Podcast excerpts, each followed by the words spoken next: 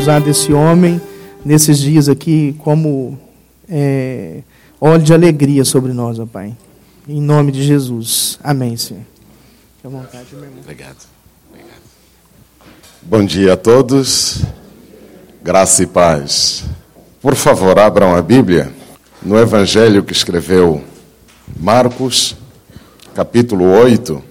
Queria pensar um pouco com os irmãos em alguns versículos que estão entre o. Oh, vamos começar do versículo 22 a 26. Evangelho de Marcos, capítulo 8, do versículo 22 a 26. No Evangelho de Marcos, capítulo 8, versículo 22, diz assim: Então chegaram a Betsaida e lhe trouxeram um cego, rogando que o tocasse. Jesus, tomando o cego pela mão, levou-o para fora da aldeia e, aplicando-lhe saliva aos olhos e impondo-lhe as mãos, perguntou-lhe: Vês alguma coisa? Este, recobrando a vista, respondeu: Vejo os homens, porque os vejo como árvores andando. Então, novamente, lhe pôs as mãos nos olhos e ele, passando a ver claramente, ficou restabelecido e tudo distinguia de modo perfeito. E mandou Jesus embora para casa, recomendando-lhe: Não entres na aldeia. Vamos orar. Nosso Deus, nosso Pai, nós te louvamos, te agradecemos por tua bondade, Senhor, que enquanto dormíamos, muitos partiram, mas aprove a ti nos deixar ainda. Me convenço sempre de que se estou aqui, se estamos aqui, é porque os teus propósitos com a nossa vida ainda estão em curso. Como projetos em andamento, Senhor, consuma a tua obra na nossa vida, para que enquanto vivermos, Senhor, sejamos reflexos da Sua graça, da Sua bondade e do Seu poder, Senhor. Pai, estamos reunidos debaixo desse teto com o intuito, Senhor, de fazer a tua vontade. Pai, acabamos de ler o texto sagrado e diante dele reconhecemos a nossa limitação. Pedimos, Senhor, que o teu espírito, como desde o começo, se mova com liberdade e seja ele o leal intérprete destes versículos. E que, ó Pai, a tua palavra sirva e vá de encontro à necessidade de cada um. Pai, somos teus e o Senhor é nosso. Perdoa as nossas fraquezas, perdoa as nossas limitações, perdoa, Senhor, a nossa ignorância e nos assista, Senhor, nesse instante. Que o nosso coração esteja sintonizado com o seu coração, que os nossos ouvidos estejam sintonizados com a sua voz. Pai, faze assim, para teu louvor, em nome de Jesus. Amém. Irmãos, desde sexta-feira estamos conversando um pouco sobre transformação social. E eu quero, antes de mais, agradecer imensamente aos pastores que me receberam, que me acolheram, aos irmãos que estiveram comigo aqui desde sexta, a, o apoio, a participação, a dedicação em tudo o que aconteceu nesses dias. Ah, eu tenho o desafio de tentar amarrar as pontas soltas do que nós conversamos na sexta e no sábado, mas ao mesmo tempo deixar uma palavra ah, que seja relevante, significativa para os irmãos que nos tiveram aqui. É, é um desafio e tanto, porque alguns vão me compreender bem melhor do que os outros porque existem alguns pressupostos, mas ainda assim eu acredito que a palavra de Deus é viva e eficaz. Ela não volta para Deus vazia. Ela sempre produz os frutos para os quais o Senhor a envia. Então, o meu desafio é esse. E eu quero falar essa manhã acerca de um fenômeno ah, que está acontecendo em particular nas igrejas evangélicas. Um fenômeno assustador. Na verdade, não é só nas igrejas evangélicas, Mas assim, eu quero particularizar isso entre os cristãos evangélicos. Um problema sério, problema da cegueira. Há um problema de cegueira que se expande de forma assustadora.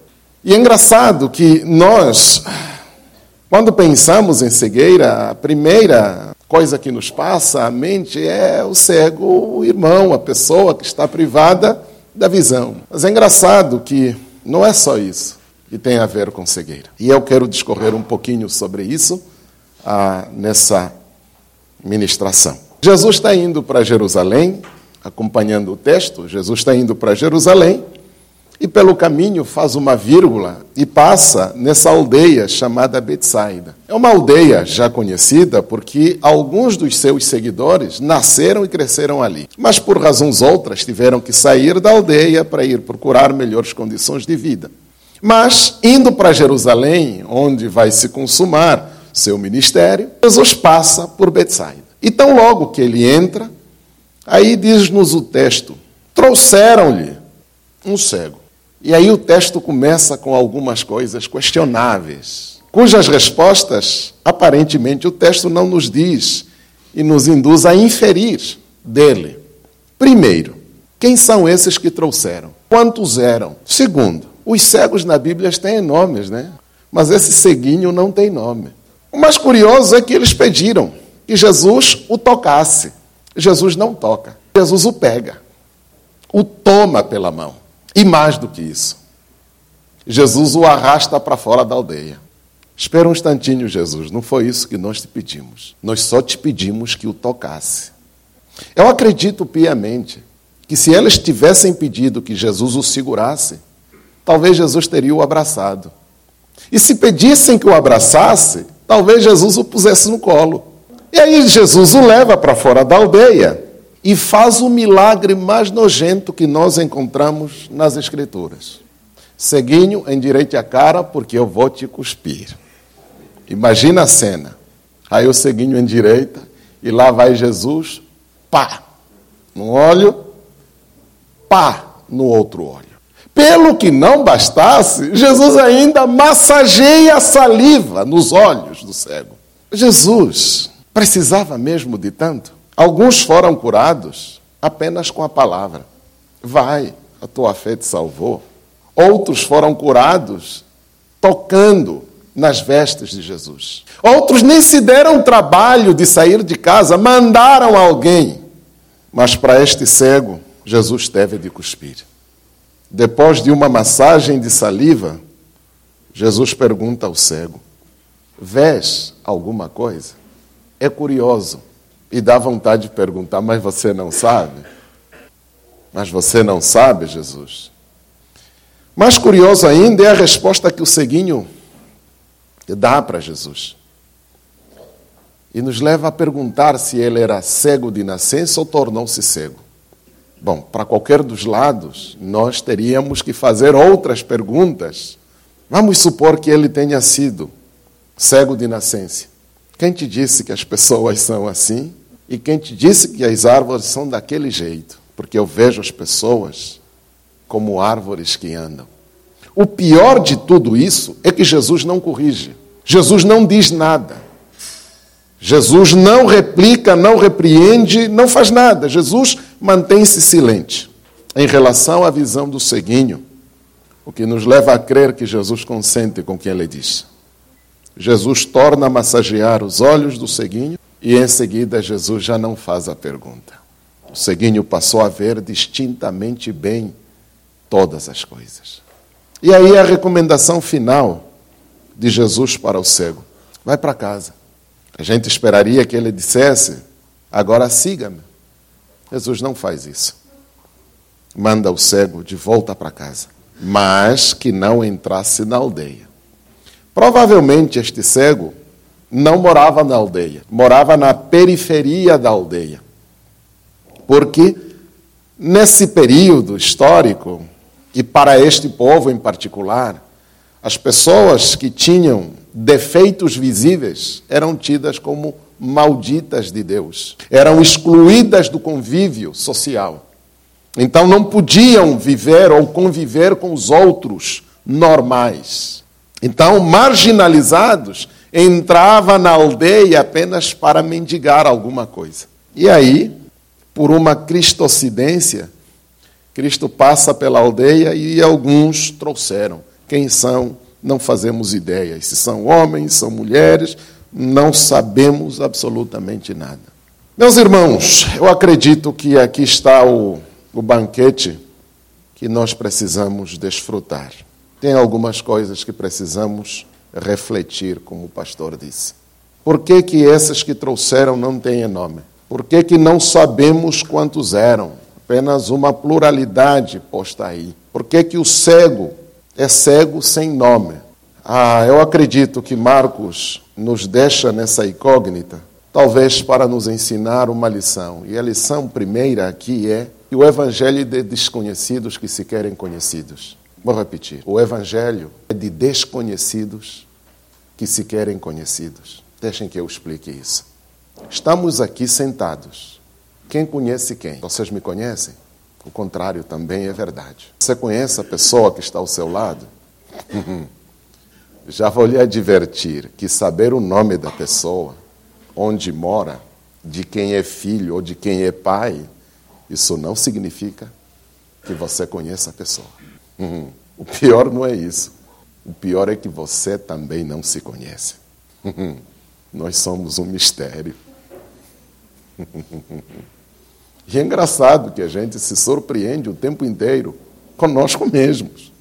Moisés, quando recebe a missão de Deus para ir tirar o povo do cativeiro, ele faz a seguinte pergunta: Senhor, quem sou eu para que vá? Era um homem de 40 anos, sinalizando que não se conhecia, comparando-se à missão que recebera ou que estava, a que estava sendo delegado. Quem conhece quem? Ninguém conhece ninguém. Conheço o pastor Bill, da editora Peça, em São Paulo. Alguns anos atrás o visitei, porque queria comprar alguns livros. E numa conversa informal falava do casamento dele, na época já estava mais ou menos 60 anos de casado. E ele dizia assim: dias que eu acordo, olho para minha tchutchuca e eu sei o que ela vai vestir naquele dia. Eu sei o que ela vai fazer de comer para nós. Eu sei o que ela vai, eu sei o que ela vai. Mas também tem dias que eu acordo, olho para ela e eu pergunto: Meu Deus, quem é esta que está ao meu lado? Quem é esta que está ao meu lado?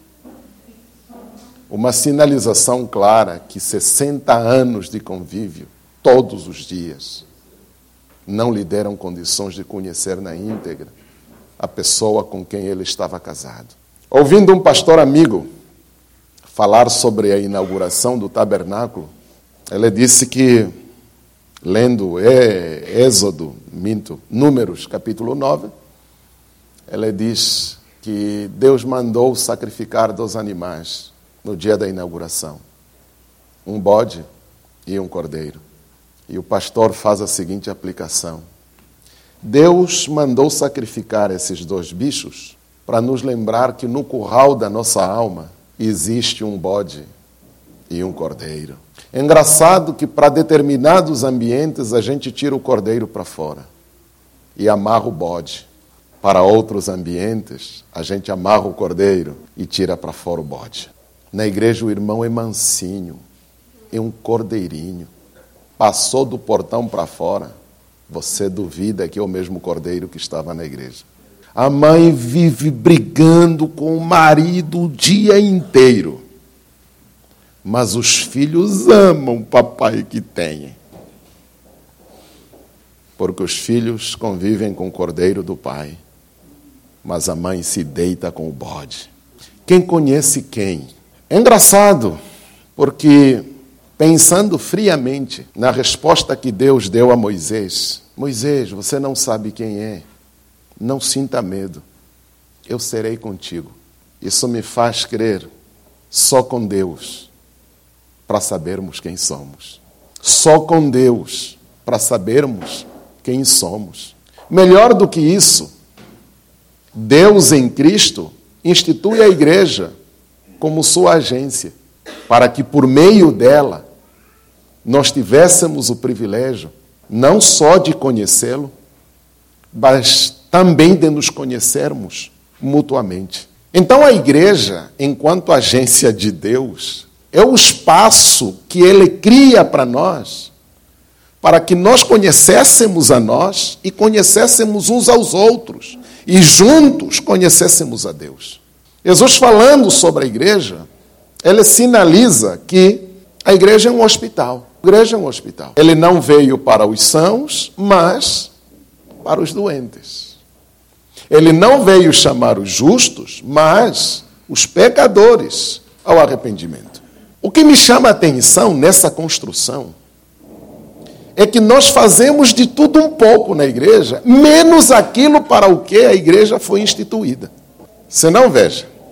A igreja é um espaço para nós nos abrirmos uns aos outros. Porque nos abrindo uns aos outros que nós passamos a nos conhecer a nós mesmos e a conhecer os outros com quem nós convivemos, os outros com quem nós somos um em Cristo Jesus. Mas é engraçado que nós chegamos na igreja, fazemos tudo, mas completamente fechados. E mais, engraçado, tem aqui médicos, pelo menos um eu conheço, temos aqui um médico, e eu vou usar a experiência médica. A próxima vez que você for para o médico, Preste bastante atenção no seguinte: logo que você entra no consultório, por mais ocupado que ele esteja, ele já dá uma olhada rápida em você, antes de você cumprimentar. Dá um, faz um raio-x rápido em você. E é engraçado que, conversando com alguns médicos, eles dizem que a gente olha para a expressão do rosto, para a coloração dos olhos, coloração dos lábios, nem tanto, né? Porque muita gente usa batom, enfim, aí já fica um pouquinho. Coloração dos lábios, a tintura atrapalha também, porque a coloração do cabelo também ajuda nesse mapeamento, olha para a estrutura, tem mais ou menos peso e tal. Quando a pessoa senta, o médico já tem uma ideia vaga do que se trata. Mesmo que ele saiba que se, do que se trata, ele não toma nenhuma iniciativa antes de fazer a pergunta. E aí, beleza? O que é que está pegando? O que é que está acontecendo? E aí é o que me interessa. O tratamento que o médico vai te dar depende muito do que você disser. Se você mentir, você vai levar um tratamento de mentira. Mas se você disser a verdade, você levará daquele consultório um tratamento de verdade. Qual é o problema? Nós saímos de casa, viemos à igreja. Na igreja temos certeza que o médico dos médicos está aqui. E ele sabe o que está pegando na sua vida. Mas o tratamento que ele vai te dar é proporcional à abertura que você lhe der. Ele não vai fazer nada além daquilo que você lhe permitir fazer. Se você mentir, você volta para casa com a sua mentira e a sua doença. Se você disser a verdade, você volta para casa com o melhor tratamento possível. Agora, meu irmão, guarde bem o que vou dizer. Quem não se abre, não quer ser curado. Quem não se abre, não quer ser curado. Igreja não é um lugar para se fechar. Igreja é lugar para se abrir.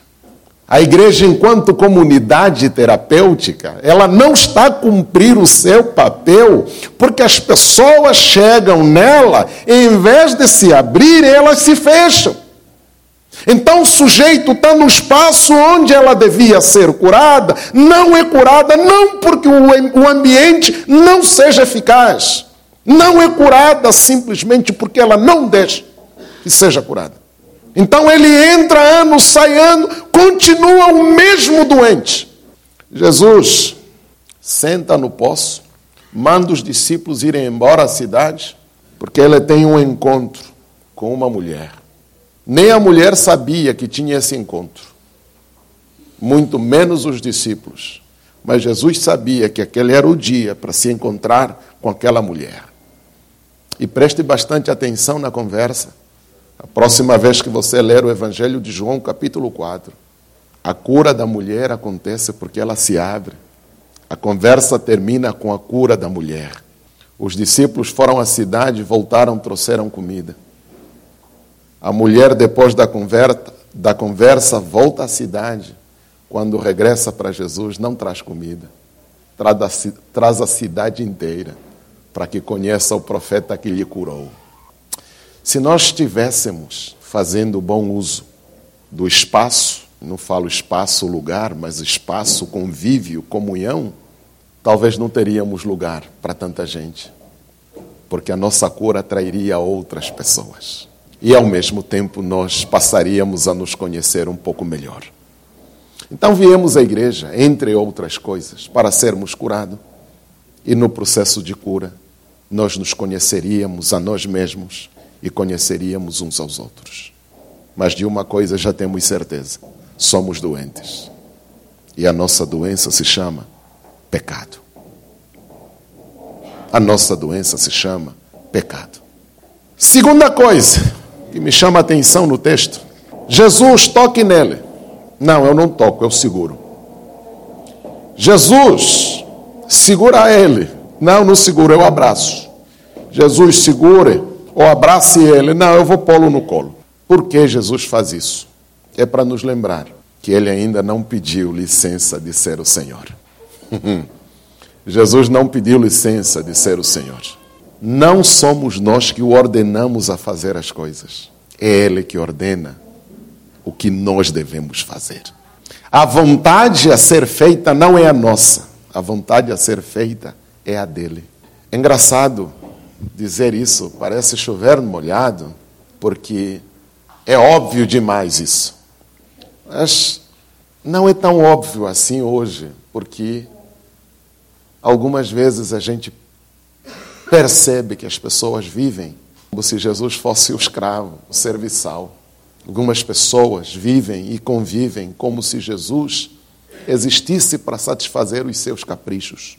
Como é que foi o culto? Ah, assim, assim. Como é que você queria que fosse? Ah, eu queria um culto mais. Meu querido, o culto não é para você. o culto não é para você. O Senhor do culto não é você. Nós não cultuamos para satisfazer os caprichos humanos. O culto ainda é para celebrar o Senhor. Então, Ele faz o que quer, a hora que quer, como Ele quer, aonde Ele quer e com quem Ele quer. E se dá satisfação, não faz porque Ele é obrigado a fazê-lo. Ele o faz porque é nosso amigo. Senhor, eu declaro, eu decreto, Senhor, eu não aceito, Senhor, Senhor. Meu querido, você está falando com quem? Você esqueceu quem é o Senhor? Por acaso ele pediu ajuda? Eu não aceito essa vida, Senhor. Mas, meu querido, ele não te pediu conselho para te trazer à existência. Ele te trouxe à existência, sabia o que queria de você. Ele te conhece melhor do que você mesmo. E ele sabe o que é melhor para você. Os caprichos a serem feitos não são os teus, são os dele. Terceira e última coisa que eu quero frisar. Vês alguma coisa?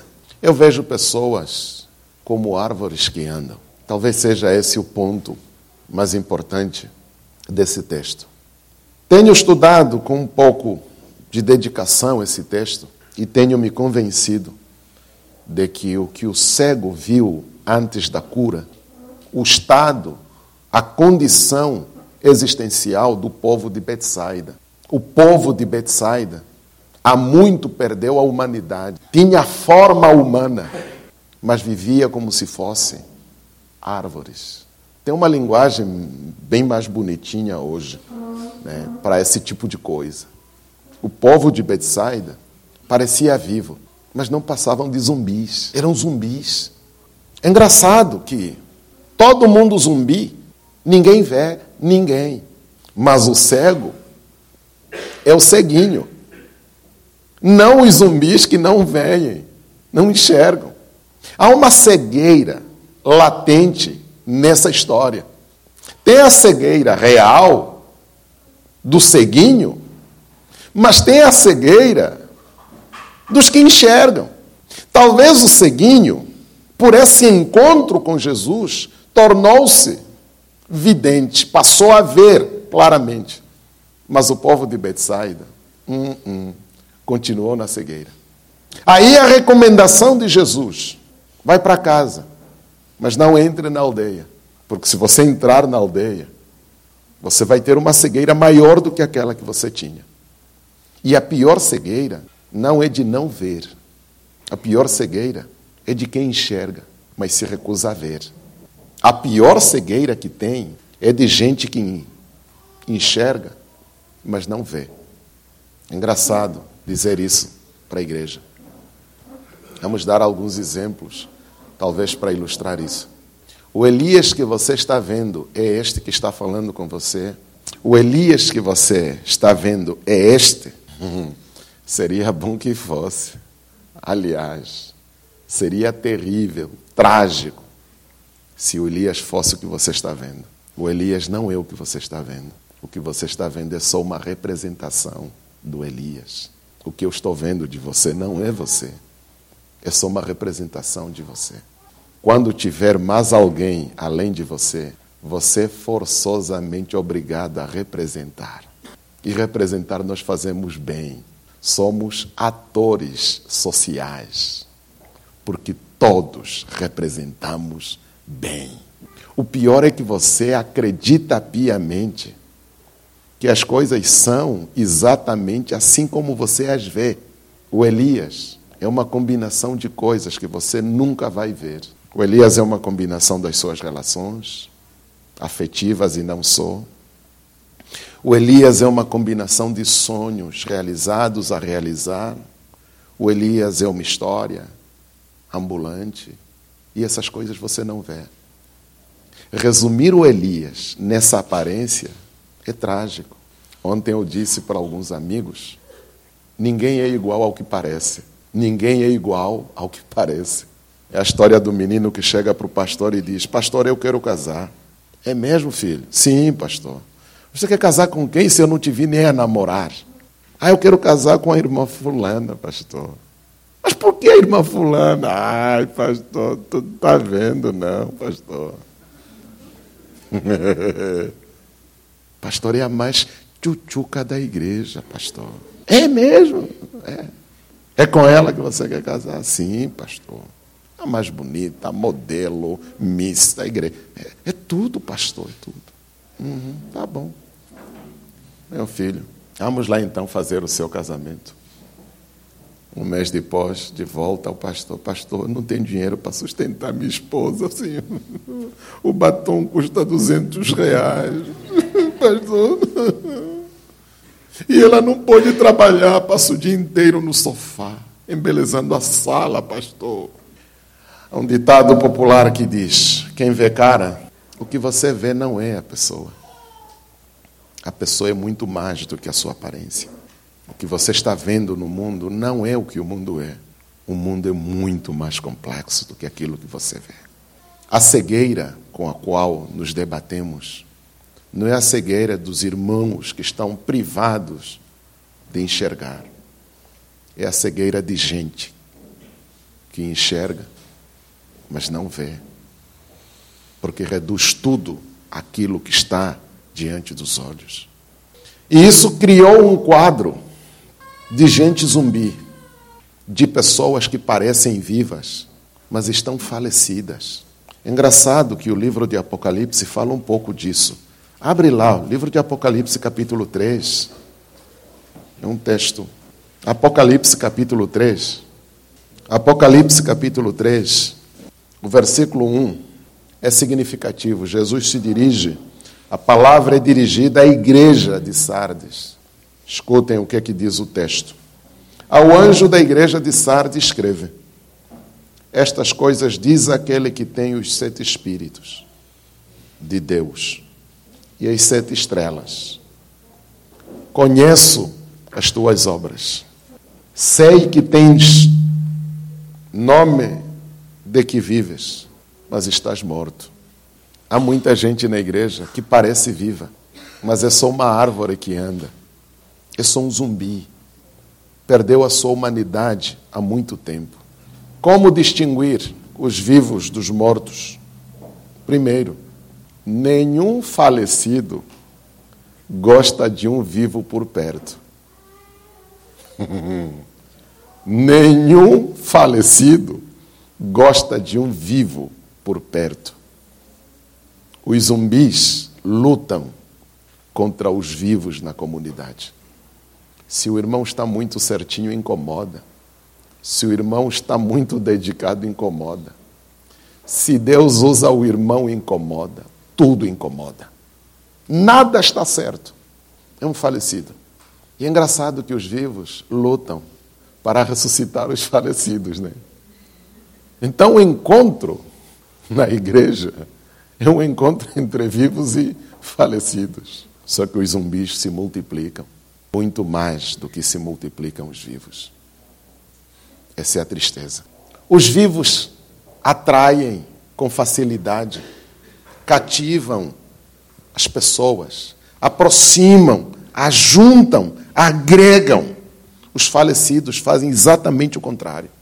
Elas fraturam, elas separam, elas fragmentam.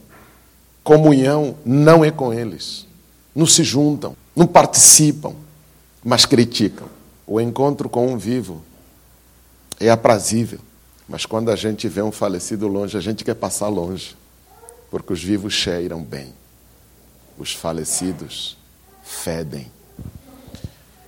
A minha alegria é saber que enquanto a história estiver se desenrolando ainda, há cura para todos. Aleluia.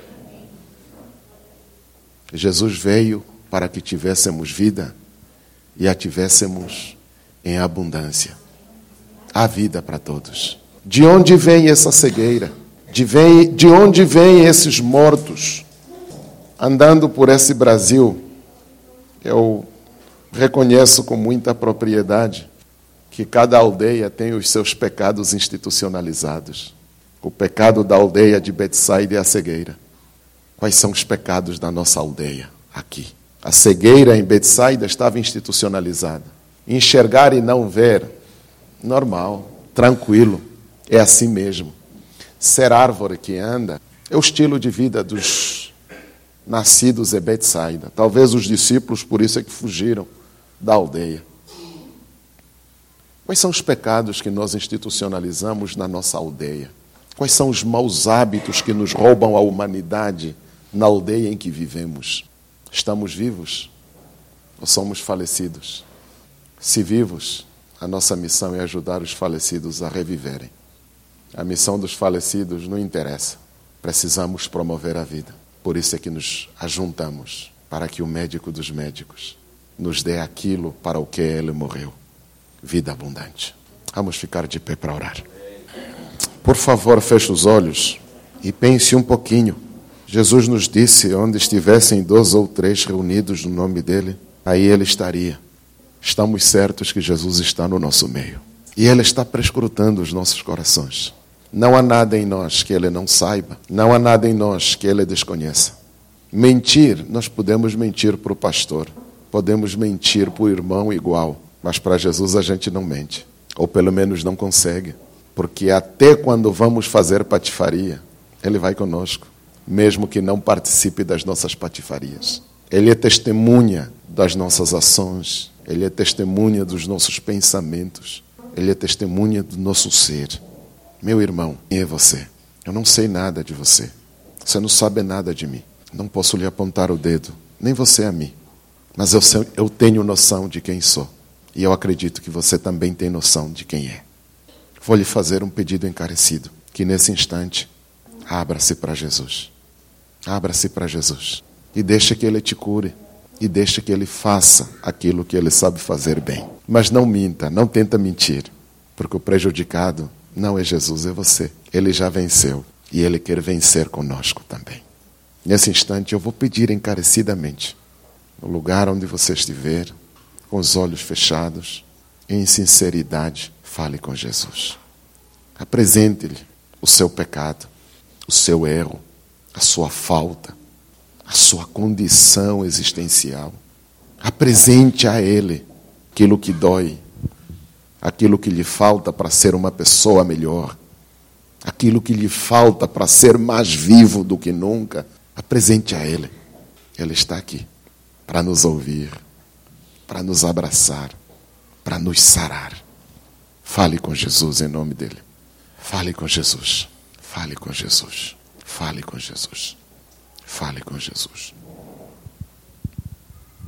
Oh Jesus, nosso amigo, nosso irmão mais velho, nosso Senhor, és-nos aqui como estamos. Senhor sabe, sonda e nos conhece. Pai, tome-nos nas tuas mãos e use o meio que lhe apraz para nos sarar. Mas, ó oh Deus, não deixe que nós saiamos daqui da mesma maneira como viemos. Ao cego o Senhor cuspiu e massageou os seus olhos. A nós faça como lhe parecer bem, Senhor. Nós somos teus e o Senhor é nosso. Nos rendemos inteiramente nas tuas mãos, porque sabemos que o Senhor tem cuidado de nós. Pai, a sua vontade é perfeita, a sua vontade é agradável, a sua vontade é boa. Faça-se em nós a tua vontade e não a nossa, Senhor. Porque a nossa vontade, Senhor, por melhor que ela pareça aos nossos olhos, a nossa vontade não é perfeita. A nossa vontade não é boa, Senhor. Faça-se em nós a tua vontade. Pai, que ao sairmos daqui, leve-nos em paz para as nossas casas, completamente sarados, em nome de Jesus. Amém. Amém, Elias, bênção. Pode assentar um pouco aí, amados. É, a gente está encerrando o nosso tempo aqui, um privilégio ter o Elias com a gente. Bênção, viu, Elias? Assim, o testemunho que a gente ouviu das aulas, esse tempo aqui com você, uma dádiva de Deus, né? A gente está trafegando no mesmo espírito e aquilo que Deus tem colocado no nosso coração. É, sem dúvida alguma, né? Nossa grande crise. A palavra de Deus diz que todas as mazelas humanas, elas, elas são sequelas da cegueira. Cristo veio para dar vista aos cegos. É isso que vai nos colocar de uma liberdade proclamada para uma liberdade instalada. Deus já nos declarou livres, mas a gente não consegue ver essa liberdade porque estamos cegos a cegueira. E eu queria que a gente, nesse tempo ainda, é, que a gente pode esticar aqui um pouquinho, é, é, orar, clamar. Hoje é um dia especial em que a igreja no Brasil se mobiliza pela intercessão em relação aos povos refugiados, aquelas pessoas que estão vivendo em condição de, de, é, de não ter pátria, não ter lugar. Às vezes a gente não se dá conta da gravidade desse problema. A média mundial de permanência numa pessoa, de uma pessoa dentro de um campo de refugiado, a média mundial de permanência chega a 25 anos. Ou seja, tem pessoas que vão viver nessa condição assim, segregada, sem identidade, privadas de relacionamento. E tudo isso por conta, muitas vezes, com certeza, muitas vezes não, por conta da nossa indiferença. Há 15 dias atrás, nesse auditório aqui, a gente teve um encontro das torcidas organizadas para discutir a pacificação e a, o relacionamento. O comandante da Polícia Militar, encarregado da área de eventos, celebrou aqui, junto com os líderes da, das torcidas organizadas, e disse: Olha, nos três últimos eventos, nos três últimos clássicos em Goiânia, nós não tivemos uma ocorrência, nem de violência, nem de gente sendo presa. E ele disse: no último evento que nós tivemos, o, o comandante da PM dispensou o contingente e mais de 70% da tropa antes do pessoal deixar o estádio. A torcida estava saindo do estádio e 70% do contingente militar disponibilizado estava deixando o estádio porque por causa da calma. Fizemos a reunião há 15 dias atrás, os líderes sentaram aqui e ontem nós tivemos uma das cenas assim mais bárbaras de violência jamais ocorridas, jamais ocorridas. Um jovem com ficha policial, ficha criminal, mas morto de maneira fria no meio da rua, né? um assassinato frio. O Davi, o Davi não era flor que se cheire, era mais um cego, mas é, morto de maneira fria por outra pessoa. O nosso país está mergulhado em violência. E por conta dessa cegueira, dessa indiferença nas relações, na medida em que as instituições vão se desfazendo, né, aquilo que deveria ser o mínimo de referência. Nós estamos vivendo uma situação de juízo de mérito né, e não justiça de valores. Nosso país está totalmente dominado por uma justiça de méritos, por um juízo de mérito. A própria igreja compactua disso. E quando o Davi começou falando aqui que ah, talvez uma das, das, das partes mais adoecidas da nossa sociedade seja a igreja. Porque em vez de a gente estar tá falando de justiça de valores, nós estamos pregando juízo de mérito. Quem merece mais? Quem orou mais, quem pediu mais, quem ofertou mais, merece mais. E isso vai fazendo com que as pessoas comecem a fazer justiça com as próprias mãos. Quem faz justiça com as próprias mãos não está fazendo justiça, está fazendo juízo de mérito. E muitas vezes a gente se contenta em saber que está salvo e sozinho para dizer que o resto todo está condenado. A velocidade com que a gente manda as pessoas para o inferno hoje. Basta a pessoa pertencer a uma outra religião, ela pertence a uma outra religião e a gente diz que ela já está condenada. Isso é cegueira. Né? Isso é cegueira. A gente. É, é, é uma cegueira tal que a gente dá mais valores às árvores do que às pessoas. Nossas leis ambientais hoje são muito mais rigorosas, a punição muito mais rigorosa. Cortar uma árvore hoje é um crime inafiançável. Cortar uma árvore sem autorização é crime inafiançável, é crime ambiental. Desmatar um pedaço de chão lá é um crime inafiançável. Né? Mas às vezes matar três pessoas numa briga de torcida tem fiança se não for pego em flagrante. Então, assim, é, é, grave. Isso acontece na nossa vida, na nossa mesa. Né? É comum uma pessoa sentar na frente da gente e quase pedir assim: Pastor, dá para chorar para aquela árvore lá em casa parar de pensar que é pessoa?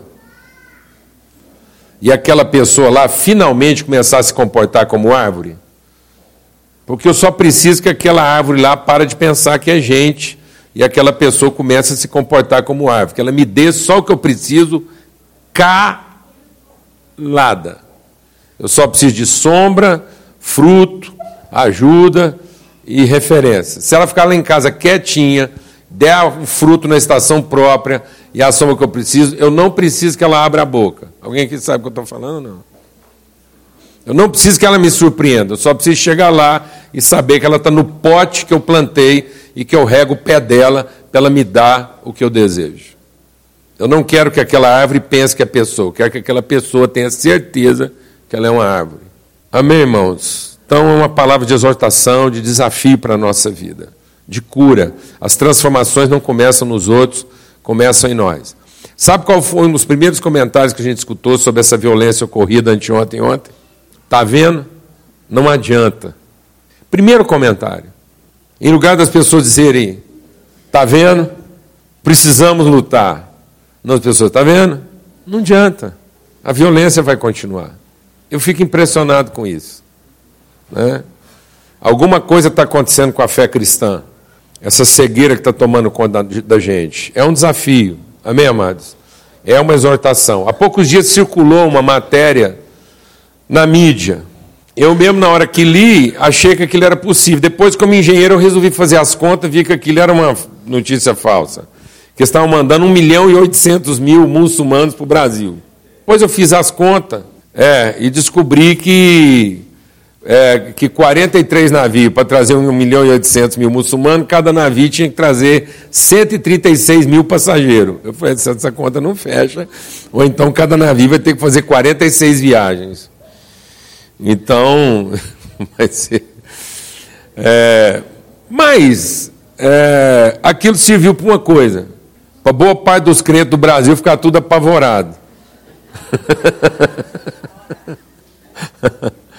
Eu falei: é, alguma coisa está acontecendo com a gente, porque antigamente a gente pensava que dois missionários eram capazes de transformar uma nação, não é? Bem antigamente, a gente acreditava que se mandasse dois missionários para o Oriente Médio, o Oriente Médio inteiro ia se converter por causa de dois cristãos, não é? Agora a gente começa a achar que a vida de mais de 100 milhões de cristãos confessos, pode ser bagunçada por conta de alguns muçulmanos que estão chegando no Brasil. Que coisa, que revolução. Né?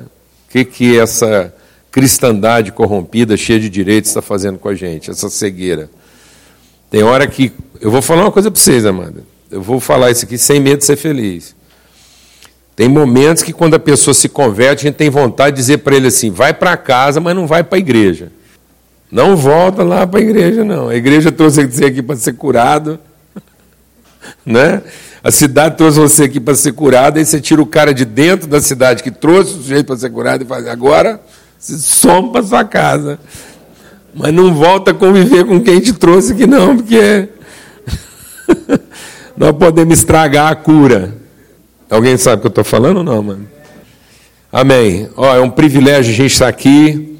E não deixe de trazer o seu pedido de oração. Se você tem desafios, tem sempre alguém orando, intercedendo pela sua vida. Nos seus momentos de oração hoje, amanhã, depois, lembre-se da questão dos refugiados, que é um problema mundial no qual nós estamos engajados. Há pessoas é, com quem nós trabalhamos e as parcerias que nós desenvolvemos. Hoje o trabalho que é feito pela Apto, né? No mundo, ó, uma pessoa é forçada a se deslocar no mundo a cada três segundos. É porque a gente não tem os números e a gente fica meio assim perdido. Você, sair do seu lugar de origem. Exatamente, ó, são 65,6 milhões de pessoas deslocadas forçadamente em todo o mundo, 22,5 milhões são refugiados, e mais da metade delas é menor de 18 anos. 40,3 milhões de pessoas deslocadas internamente e 2,8 milhões são solicitantes de asilo. Só no mar Mediterrâneo morreram 14 mil pessoas em 2000, desde 2014. Só para ter um... É, a, a, gente, quando ouve esses números, a gente tem a tendência de ouvi-los de forma fria.